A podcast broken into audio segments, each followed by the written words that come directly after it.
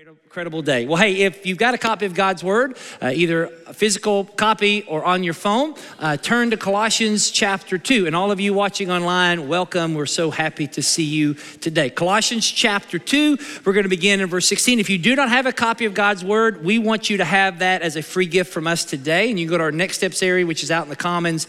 You just say, I need a copy of God's Word. We'll give it to you. Colossians 2, verse 16. Let's stand as we read God's Word. We've got a lot of ground to cover. A lot of ground to cover. So let's just jump in. All right. Holy Spirit says through the Apostle Paul, therefore, let no one pass judgment on you in questions of food and drink or with regard to a festival or a new moon or a Sabbath. These are a shadow of things to come, but the substance belongs to Christ. Let no one disqualify you, insisting on asceticism and worship of angels, going on in detail about visions puffed up without reason by their sensuous mind and not holding fast to the head, from whom the whole body, nourished and knit together through its joints and ligaments, grows with the growth that is from God. If with Christ you have died to the elemental spirits of the world, why, as if you were still alive in the world, do you submit to regulations? Do not handle, do not taste, do not touch, referring to things that are all that will all perish as they are used, according to human precepts and teachings.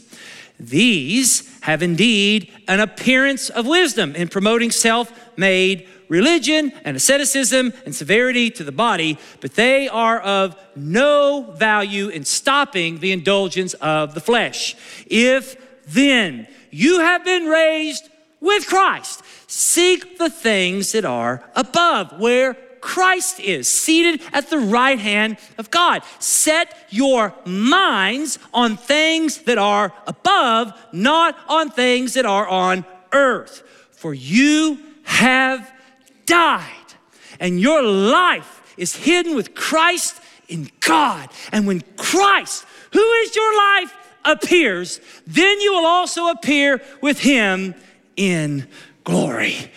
Amen. You may be seated. Have you ever been ripped off before? Yeah.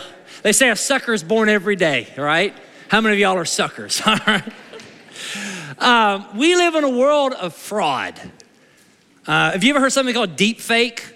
We're going to see more and more as we get closer to the election. There's a lot of deep fake going on. AI generated. There's a lot of fake news. Have you ever heard of something called phishing? Not with a rod and reel. Scams. Last year, Americans lost $8.8 billion in scams. Con artists have gotten more sophisticated than ever before. They use fake emails. They send you to fake websites. Social media accounts are fraudulent and fakes. There's catfishing going on. Fraudulent text messages. We live in a world of fraud and scams. David McClellan, who is the CEO of Social Catfish, said that people, the reason why we are falling to these scams is that people are overly trusting of the technology they're using. We're gullible. So let me give you some helpful hints to help you from fraud this week. Number one, the IRS will never text message you to ask for personal information. So if you get a message from the IRS saying that they need you to pay a fee to get your rebate, your tax rebate, it is a scam, just so you know. Never email your bank account information to someone you do not know. And always check their email address before sending the money. Now, here's the most important one. Stay with me. Understand that no one from the opposite sex that you do not know is going to message you because you are really hot.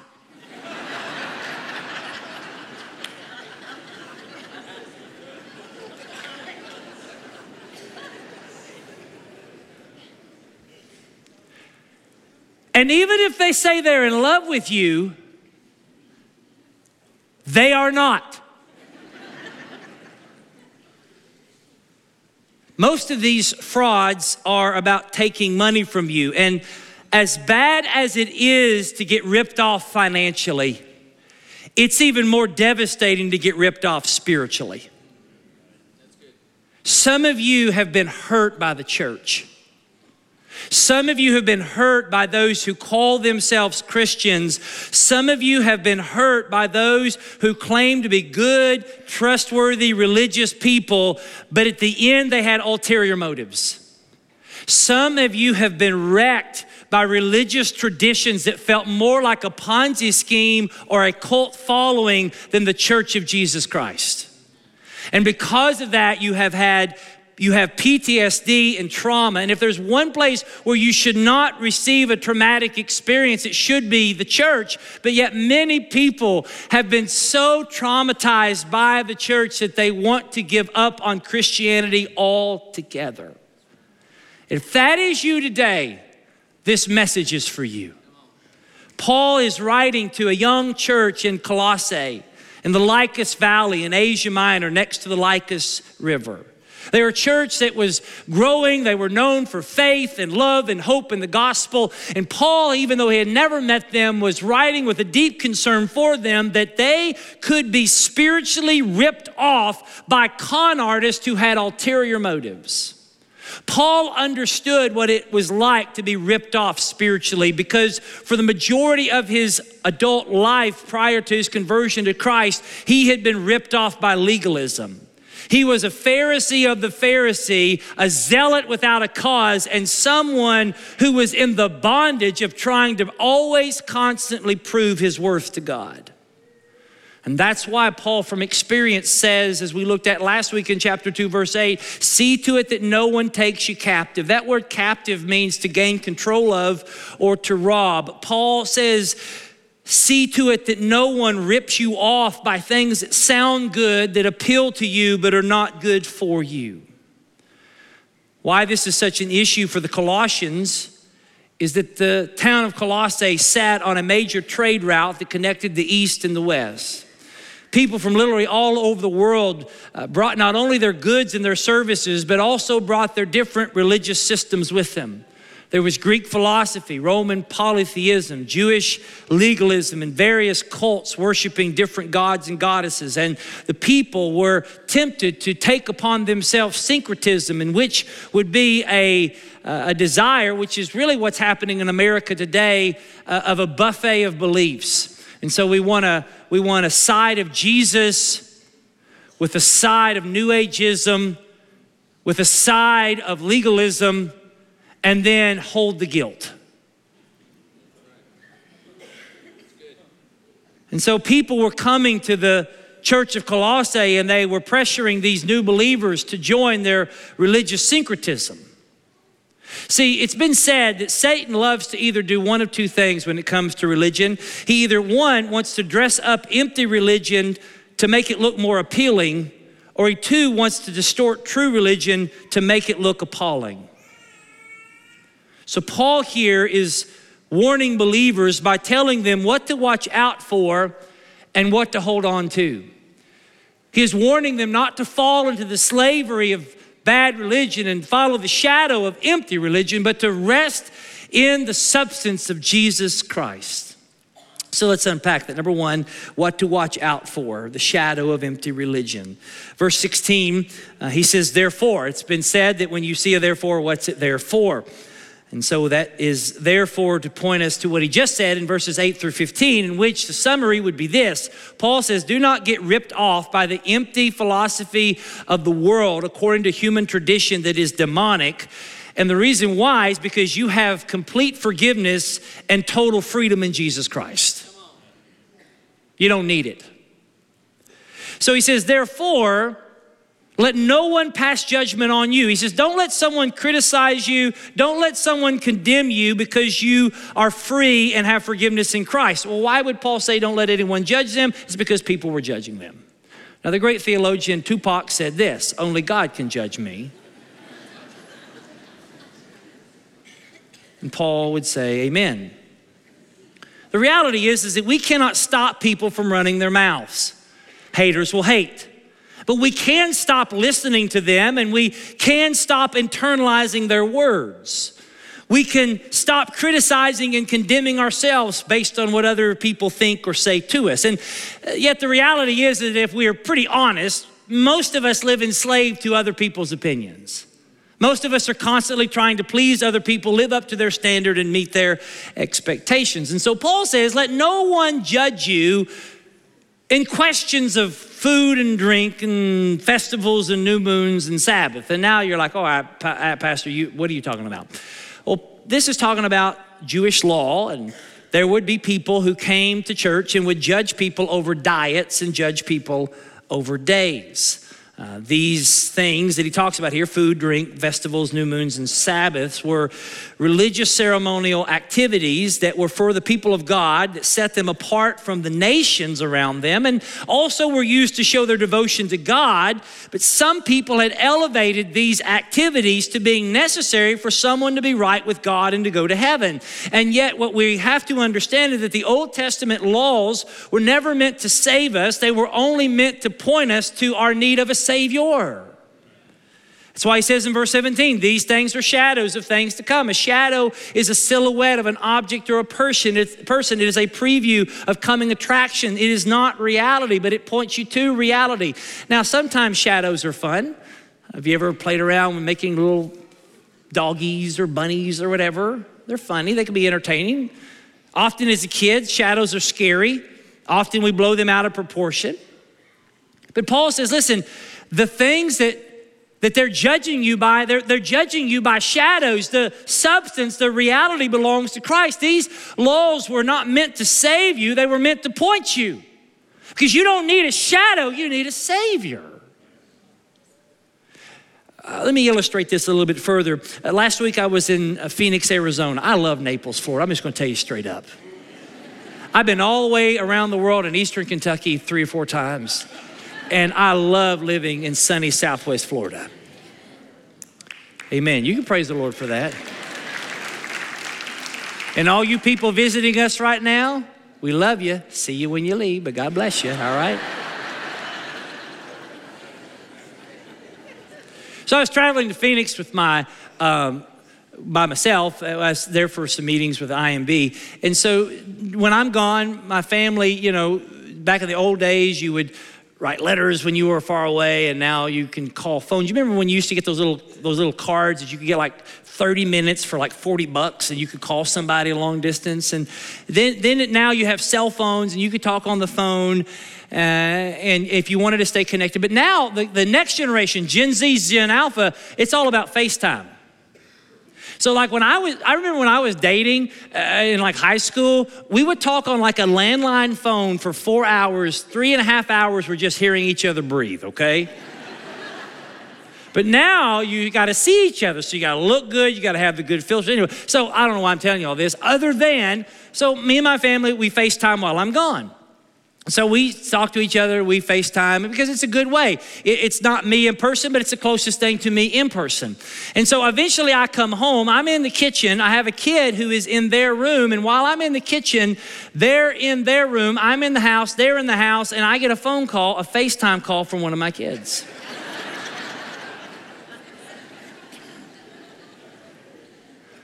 I said to this kid, hello? They said, where are you at? I said, I'm in the kitchen. Where are you at? I'm in my room. Why did you call? Since you're in the kitchen, will you bring me something?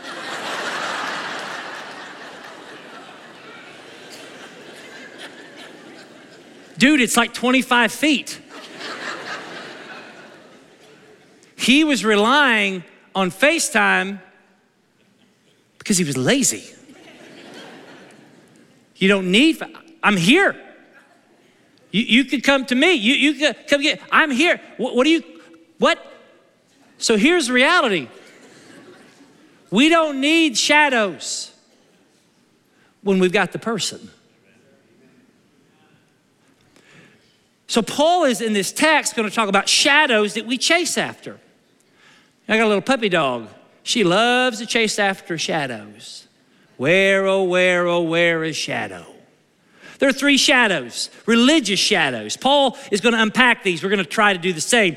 The first shadow is legalism. The second is mysticism. And the third is asceticism. Now you're like, what in the Sam Hill? You're not alone in thinking, what are you talking about? But I will tell you that all three of these, legalism, mysticism, and asceticism, are still around today. They're just in different packages. All three of these religious shadows tell you something wrong and lead you astray when it comes to your standing before God. Legalism tells you that your standing before God is based on what you do for God. Mysticism teaches that your standing before God is based on what you feel or experience. And asceticism is based, it says that your standing before God is based on what you don't do. So legalism is based on what you do. Mysticism is what you feel, and asceticism is what you don't do. The reality is that our natural heart defaults to one of those three or all of those three to figure out our standing before God. And I'm going to let you in on something. This is group therapy, okay, with a couple thousand of you. Most good days, if I'm honest, I feel like I'm about 95% saved. Now, on bad days, I feel about 50% saved. And when Kentucky loses, it's about 20%.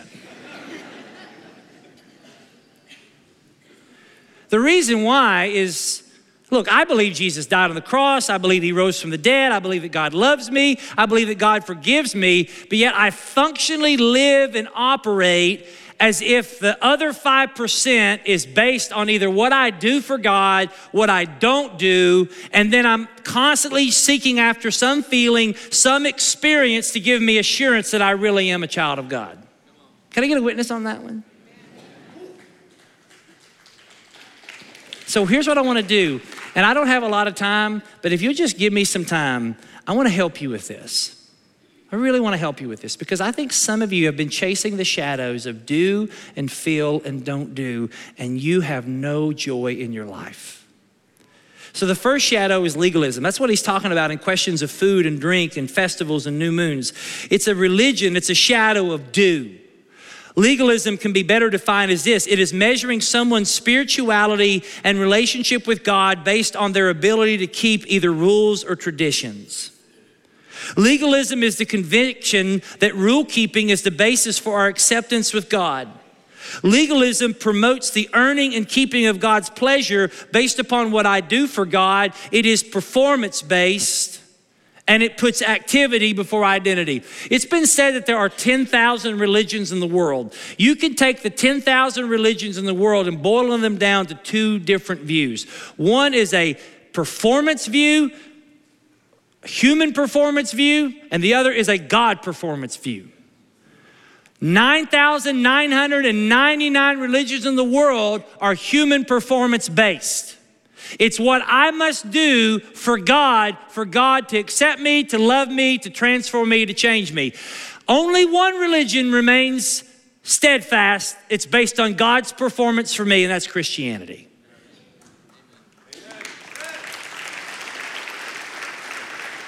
But if we get down to it, even though we clap to that one,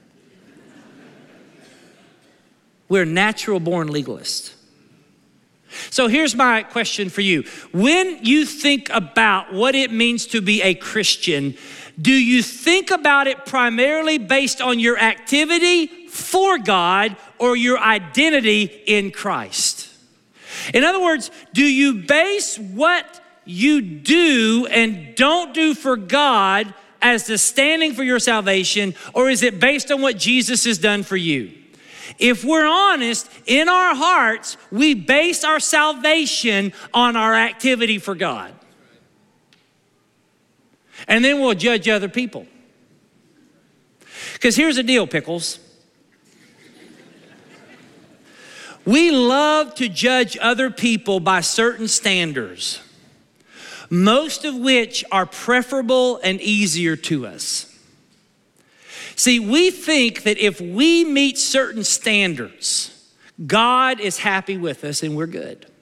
So let me give you a goofy example. I'm 6'3", 6'4". It's dependent on the shoes I'm wearing and my hair that day.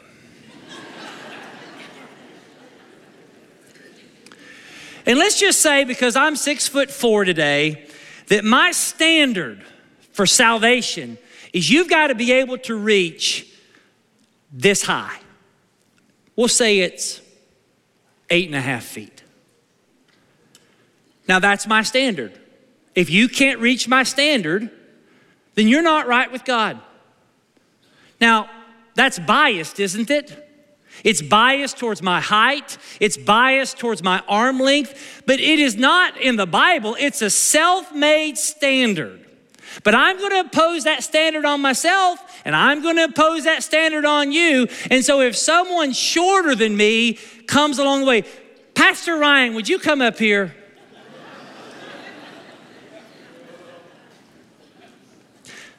Ryan, do you want to go to heaven? I do. Do you really want to go to heaven? You got to reach this high. Why aren't you? No, you can't use tippy toes. That's against the Bible. Why aren't you as tall as me? I have no clue. You should try harder to get taller. All right, you can go be seated, all right? You're not going to heaven, by the way, Ryan. You didn't reach my standard. That's what legalism is. You think that's funny? That's reality, because here's what legalists will say. You can't be a Christian if you do that. You can't be a Christian if you think that. You can't be a Christian if you voted for them. If I had a mic, I would drop it.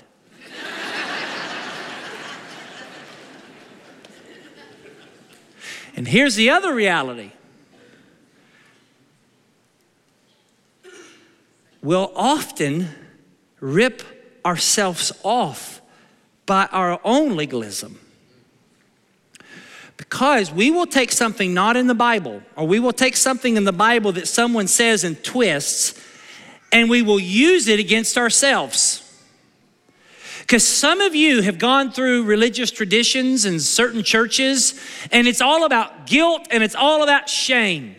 And the only way that you feel like you could ever have any hope of heaven is you've got to say 10 Hail Marys, 5 Our Fathers, you've got to do penance, you've got to take communion, you've got to be a good person, and maybe, just maybe, you won't spend but only 100 years in purgatory. Y'all smelling when I'm stepping in here? Paul says it's a shadow. You're chasing the shadow. And it gets you nowhere.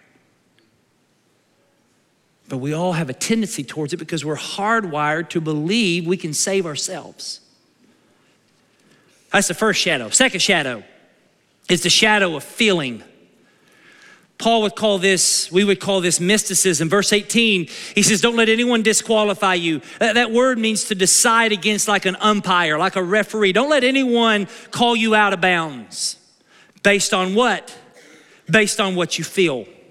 Mysticism is measuring someone's spirituality and relationship with God based on personal experiences. In Paul's day, the people would say this. They would insist on asceticism. We'll talk about that in a moment. And the worship of angels and going in detail about visions. In Paul's day, people would go out into the desert. They would go out into the wilderness. They would fast for days. And while they were fasting for days by themselves, they would beat themselves with whips, beat themselves with rods. And after fasting for days and beating themselves for days, they would somehow get a vision. And so would you. They were told by the gurus that if they call out to the angel Gabriel, call out to the angel Michael, they will receive an angelic vision. And so in Paul's day, they worshiped angels, and they had little lucky charms with angels' names on them that would be worn to protect against the demonic. Now look, I am not telling you that we should not seek after deeper experiences with God. Henry Back Blackerby, who just passed away, wrote that incredible book, Experiencing God. We want deep, meaningful experiences with God. But we do not take the deep, meaningful experiences of God that we have and then judge other people that they don't have the same experience we do. Because Paul says that they are puffed up without reason. They have false humility. They believe that because they felt what they felt and experienced what they experienced, that anyone who didn't feel what they felt and experienced what they experienced was not a good or not even a real Christian. Because they made their experiences and their methodology a litmus test for whether or not someone is going to heaven. Let me just let you in on something. Any true experience with God will lead to humility, never pride.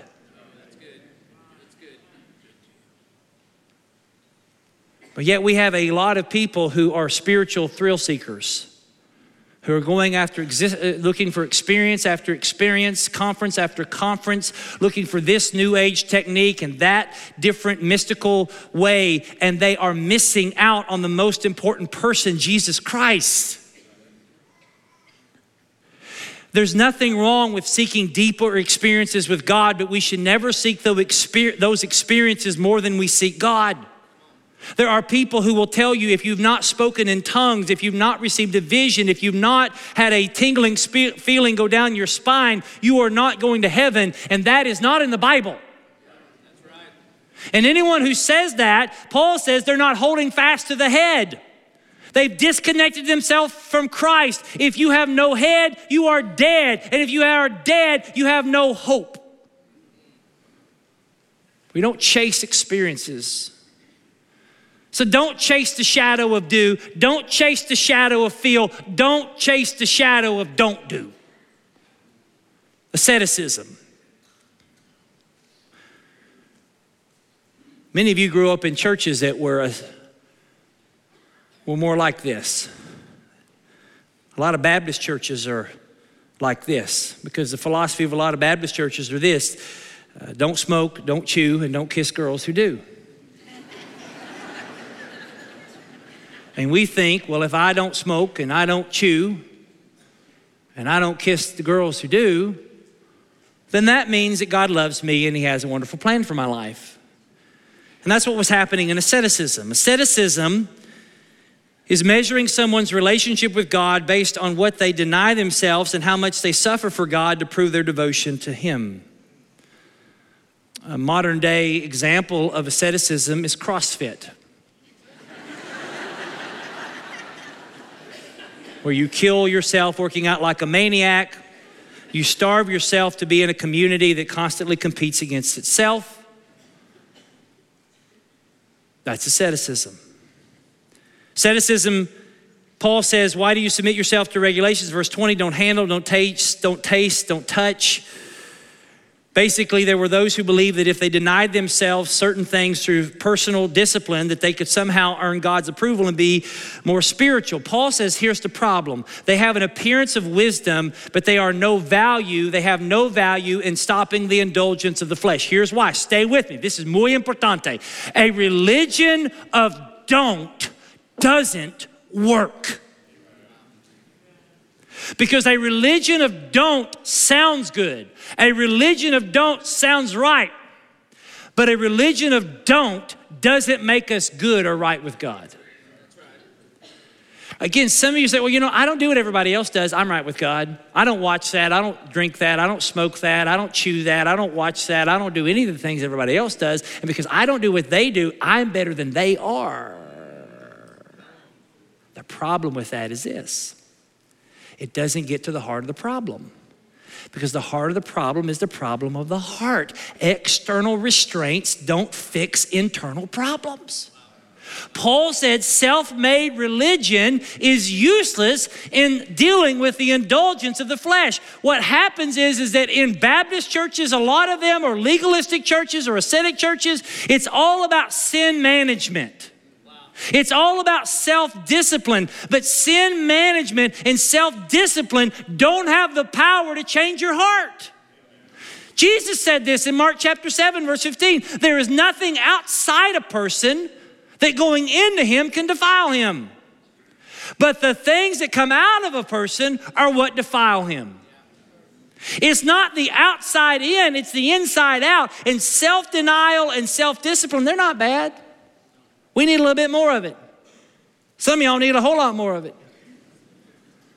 But self-denial and self-discipline do not reach the heart, because once you lose grip of your discipline, you go right back to the person you always was. Because reformation without transformation leads to ultimate degradation and final condemnation. Don't chase the shadows of do this and God will love you, the shadow of feel this and you know that God loves you, the shadow of don't do this and you can guarantee that God loves you. That's what you watch out for, a religion of do, feel, and don't do. Here's what you should hold on to: the substance of your identity in Christ. Verse 20a, we're gonna get to this idea of identity. You're gonna have to indulge me about another 4 hours of message, so stay with me. If you died with Christ, again, Paul is going back to our identity with Christ. This is a theme. If you've been riding with us these past couple of months in this text, you will know that this is a euphemism. Died with Christ is a way of saying we have been identified with Christ. And we are identified with Christ in his death. And the beauty of being identified with Christ in his death is that because we are with Christ in death, we died with him, and therefore we are free from the obligations of the world. Think about this. If you owe a ton of money, when you die, you're debt free.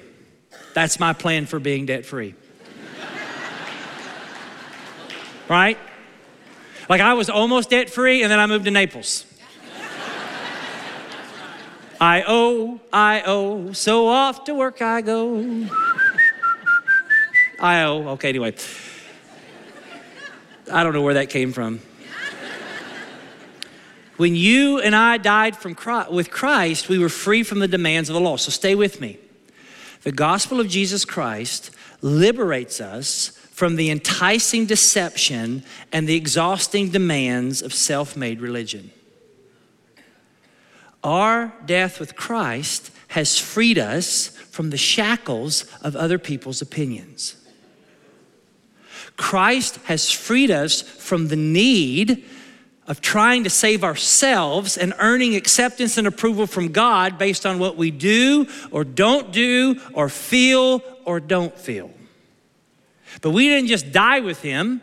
Verse 1 of chapter 3, if then you have been raised with Christ. We didn't just die with him, we've been resurrected with him. And so now Paul goes into that goes back to those gospel realities that define our identity in Christ. Here's what you have to understand. The gospel teaches us that our identity in Christ precedes our activity for Christ. The gospel of religion and the shadows of religion, it is do this, don't do this, feel this. That's activity. It says activity comes before identity, that if you do these things, don't do these things, or feel these things, then you are this. The gospel is the opposite. The gospel says you are this, and because of that, you do this, you don't do this, and you feel that.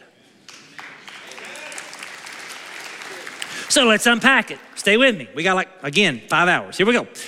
We died. Paul says, if you've been risen with Christ, understand you died. The old you that was consumed by legalism, mysticism, asceticism, the old sexually perverted, self-righteous, angry, unhappy, arrogant, nasty, potty-mouthed you died.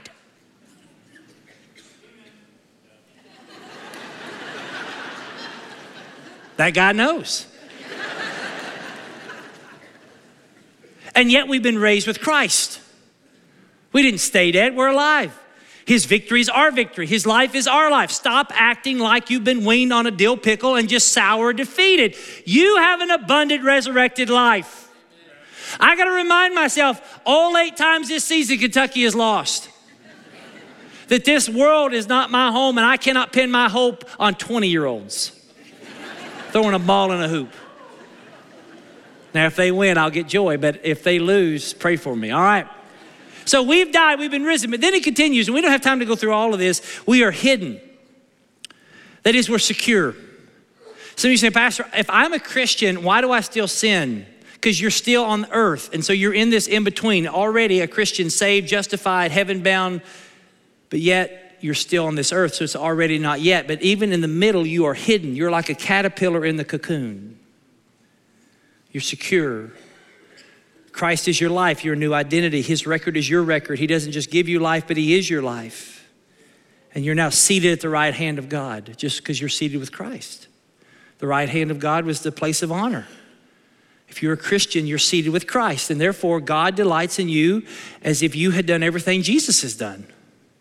And when God sees you, he sees you free from anything you've ever done wrong. Rich Mullins said this: there is nothing we can do that would make God love us more, and nothing we could do that would make God love us less than he loves us in Jesus Christ.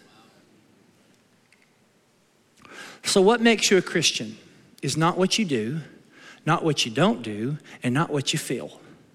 What makes you a Christian is that you are in Christ. Let me illustrate this. We had a guy a couple years ago who was on our staff. His name was Troy Marigos.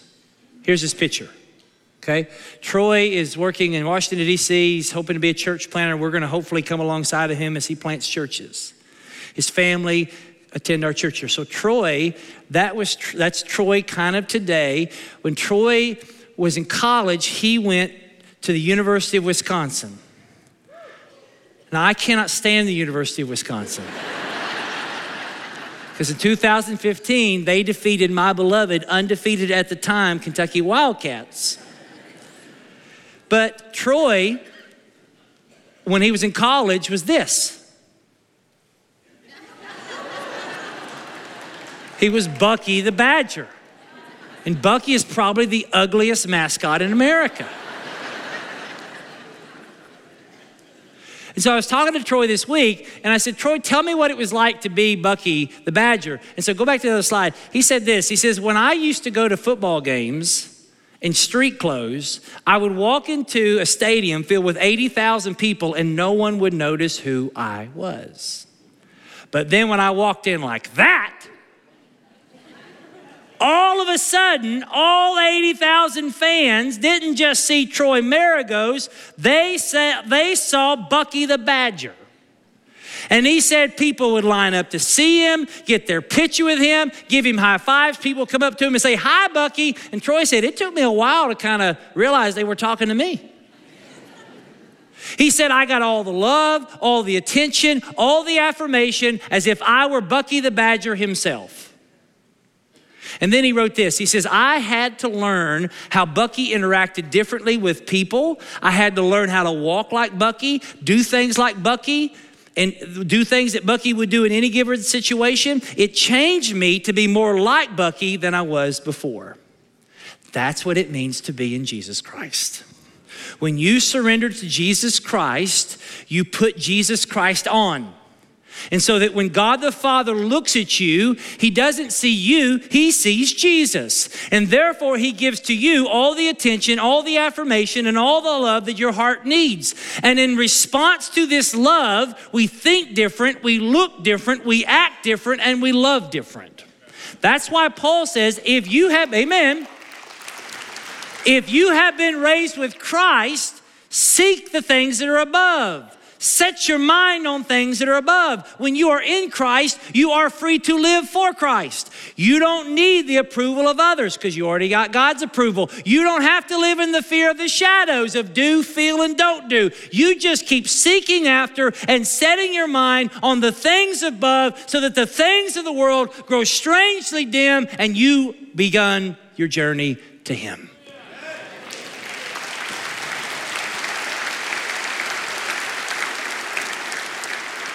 Why chase after shadows when you can have the Savior? Don't get ripped off. The worst ripoff that could ever happen to you is thinking you're going to heaven and finding out at the end you're not.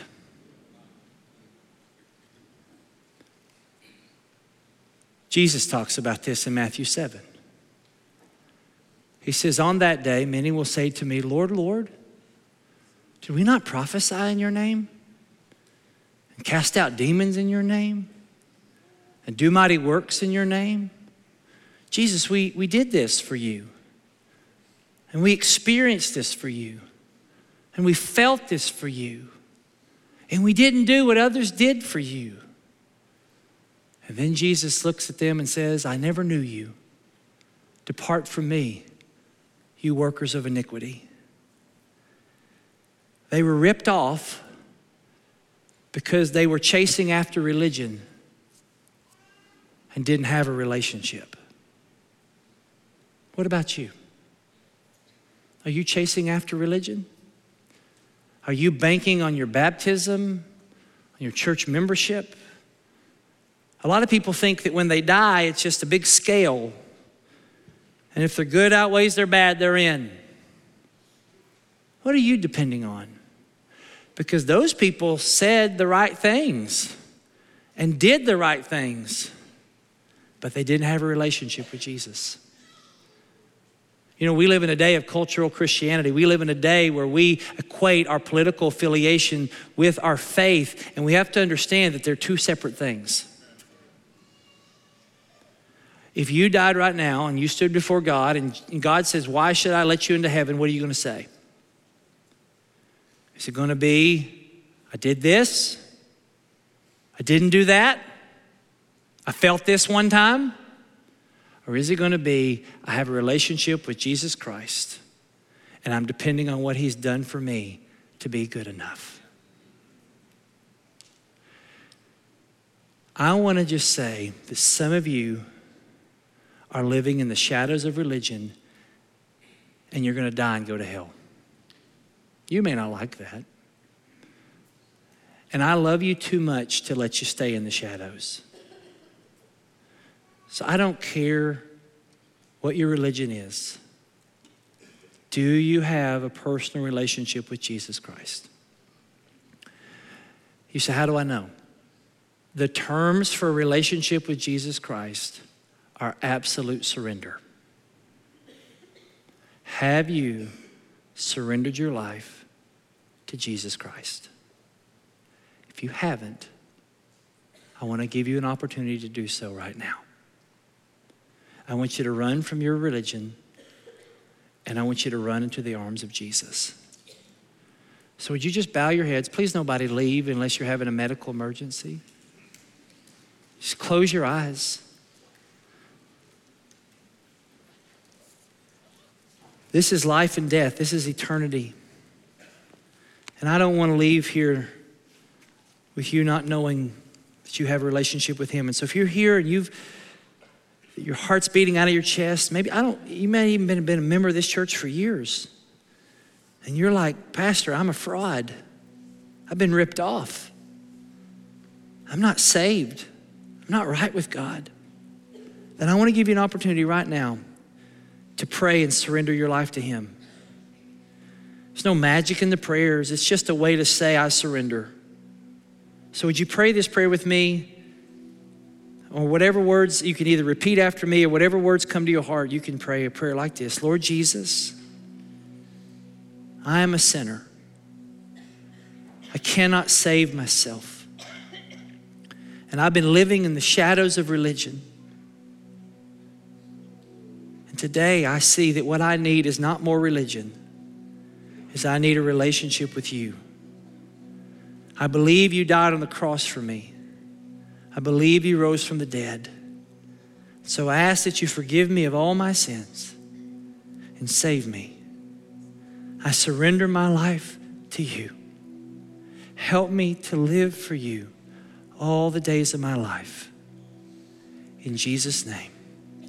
Amen. Father, I pray that for those in this room or those watching online, that if they just in that moment surrendered their life to you for the very first time, that they would have the courage and the boldness to make it known. That they would not rest their faith on a feeling or what they do or don't do, but they would rest their faith on what Jesus has done for them. In Jesus' name, amen. Every head bowed, every eye closed. Please just don't look around. Here's what I want you to do. If you just for the first time prayed to trust Christ as your Savior. In our last service, we had over 10 people raise their hands, and I'm going to ask you to raise your hands. If If you're here today and you trusted Christ for the very first time, you just surrendered your life to Christ. I don't care if you've been, like I said, if you've been a member of this church all your life, but you weren't really saved, you need to get saved. So if you did today, would you just raise your hand as high as you can raise it? Nobody's looking but me. I see you. Raise it as high as you can raise it. Just say no to the devil and raise your hand. I see it. I see you. I see you. I see that hand. I see your hands. I see your hands. I see your hands. Church family, let's praise God for these people who raised their hands. Amen. All right. I saw about 15 hands. Look at me. Those 15 of you, and maybe some of you didn't have the courage to do it, if you just prayed to trust Christ, I want you to take that card and I want you to put your name on it and a way for us to get a hold of you. And I want you to say, today I trusted Christ as my Savior. Somehow indicate that. Let us know. I'm expecting 15 plus of these cards. And here's the other thing. If you need prayer, we have already people coming. If you want to have a place to pray, we're going to sing a song in a second, but we have these places up here in the front. If you want some prayer, if you want to pray, if you want to bring a friend and pray with a friend, maybe you receive Christ and you want to come down here and talk to me or one of our pastors, we would love to talk with you. But I'm telling you, can you not feel the Holy Spirit in this room? He loves you so much. So let's stand. And let's sing. I'm gonna be down here towards the front. If you wanna come and pray down here in the front, you can. But don't quench the Spirit today. Don't quench him.